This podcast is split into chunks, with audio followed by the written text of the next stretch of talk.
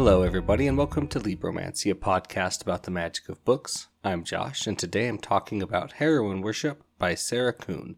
So let's obsess over the magic of books. First off, I just wanted to say this book, it was a good sequel. It maybe just wasn't the best sequel for me. I, I really thought the first book did a lot better than this book, and I can't necessarily say exactly why that would be. I think part of it is just that I didn't really connect with uh, the main character here, which is Aveda Jupiter or Annie Chang.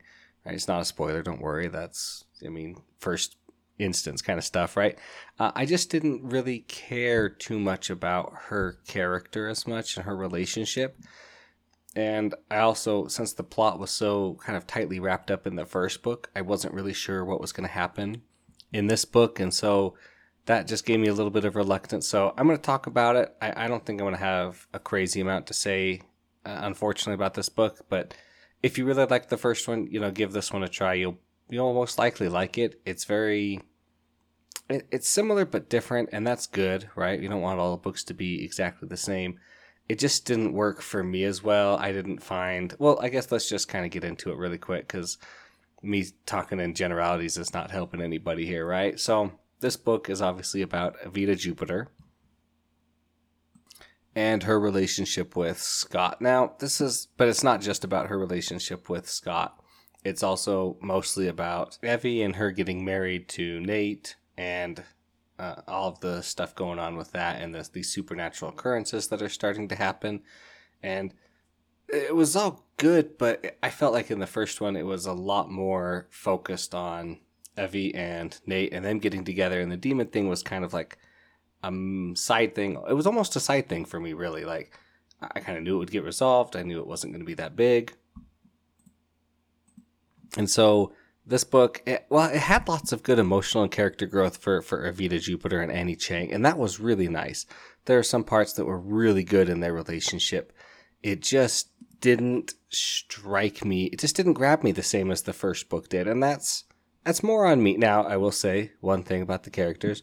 Bea is still dumb as a rock. I just, I can't, I can't, I, I can understand it 100%. There are people who are incredibly smart in multiple areas of their life and just have zero concept of how things work in other areas of their life or other things that they are not, you know, more intimately familiar with.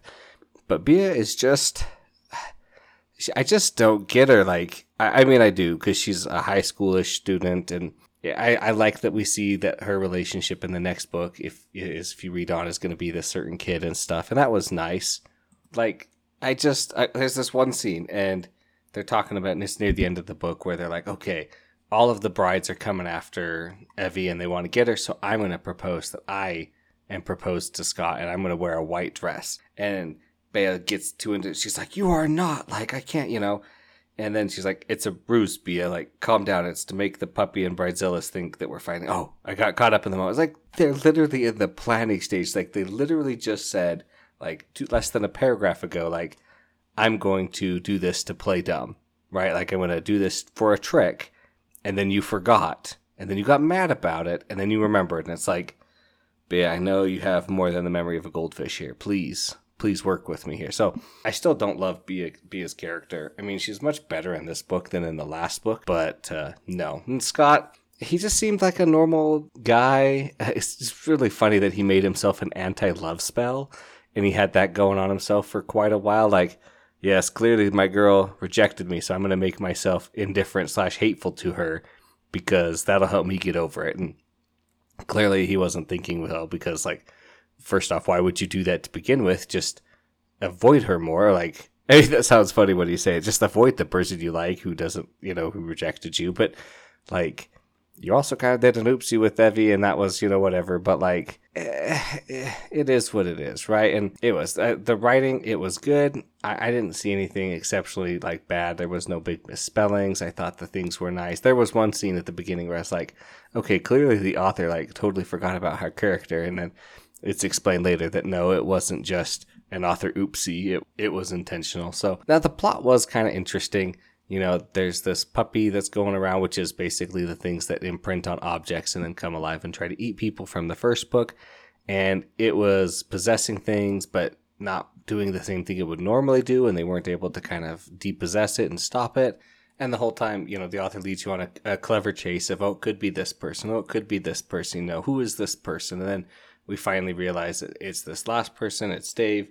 And it's like, okay, that kind of comes out of nowhere. Like, he didn't really seem like he was that kind of a guy in the first book. And in this book, there was really nothing that I picked up on or could have picked up on. I don't feel like that would have been like, aha, he's the one, you know, from the beginning that's doing that. Also, how or why he knows that by having the creature bond with Evie will give it will give it a more sustainable power source and increase its power versus bonding with anybody else with a uh, a power. And that just so that part it wasn't like a bad like it didn't feel like it was not logical but like cuz she is a very powerful uh, user of magic or user of these abilities right? But like why her specifically besides she has the firepower you know why not her sister Bea or it could have been Aveda Jupiter and that could have been more interesting. And it was really fun the bride stuff and the going back and forth with the dress. And yes I, I love the like the character growth that we see Annie or Aveda go through where she's like okay I'm gonna do what you want. This is going to be your wedding. But then she kind of like overwrites it for like, well, I want you to think back at this and be happy about it, and not be like, oh, I can't believe I had my bachelorette party in a bar, you know, just doing karaoke instead of having it be nice with tablecloths and stuff. And it's like, okay, clearly that's kind of what you want. And you know, at the end when she uh she meets her parents again. Well, she's met them before, obviously, because they're still alive. But she's like, they're like, oh, you said we were dead, so we just kind of minimized ourselves in your life because we didn't want to offend you. And then she apologizes and she finds their scrapbook that they've been following her everything. And even though she's not a doctor, they're not, they're very proud of her, but they don't want to seem too proud of her because it could put her in a bad light where her parents are actually alive. And so that was really touching scene. And just uh, the, there were parts of her relationship with Scott where things were like would clash and be good and then they'd fall apart. But it just, I kind of wish maybe Evie and Nate's wedding had been in the background or somewhere or like had happened already and this was more focused 100% on Aveda Jupiter and Scott and their relationship with a side demon plot instead of a demon plot while Evie's getting married while I'm dealing with my relationship with Scott. It just maybe it felt too crammed in there a little bit or just too it, it, wasn't even too much but sometimes i feel like there'd be a lot of talking and then a lot of nothing though that's not quite how I, I feel about it but all in all, I think this was a good book. I definitely would recommend reading it if you liked the first one, especially if you really liked the first one. I think you'd really like this one. Like I said, you know, these parts just didn't hook up for me so much. And that's all I really have to say about it. Unfortunately, it's uh it is what it is. So that's going to wrap up my discussion of Heroine Worship by Sarah Kuhn. I'm probably not going to continue on with the series, at least not here. I, I might read them more just for fun, but like I said, I didn't really vibe with it this time, so I just I don't think I'll continue on. Uh, if you have any questions or comments, please send them to libromancypod at gmail.com. Thanks, of course, for listening, and thanks to David Hilowitz for the intro and outro. Please like and subscribe wherever you get your podcast from. That always helps a lot. And remember to obsess over the magic of books.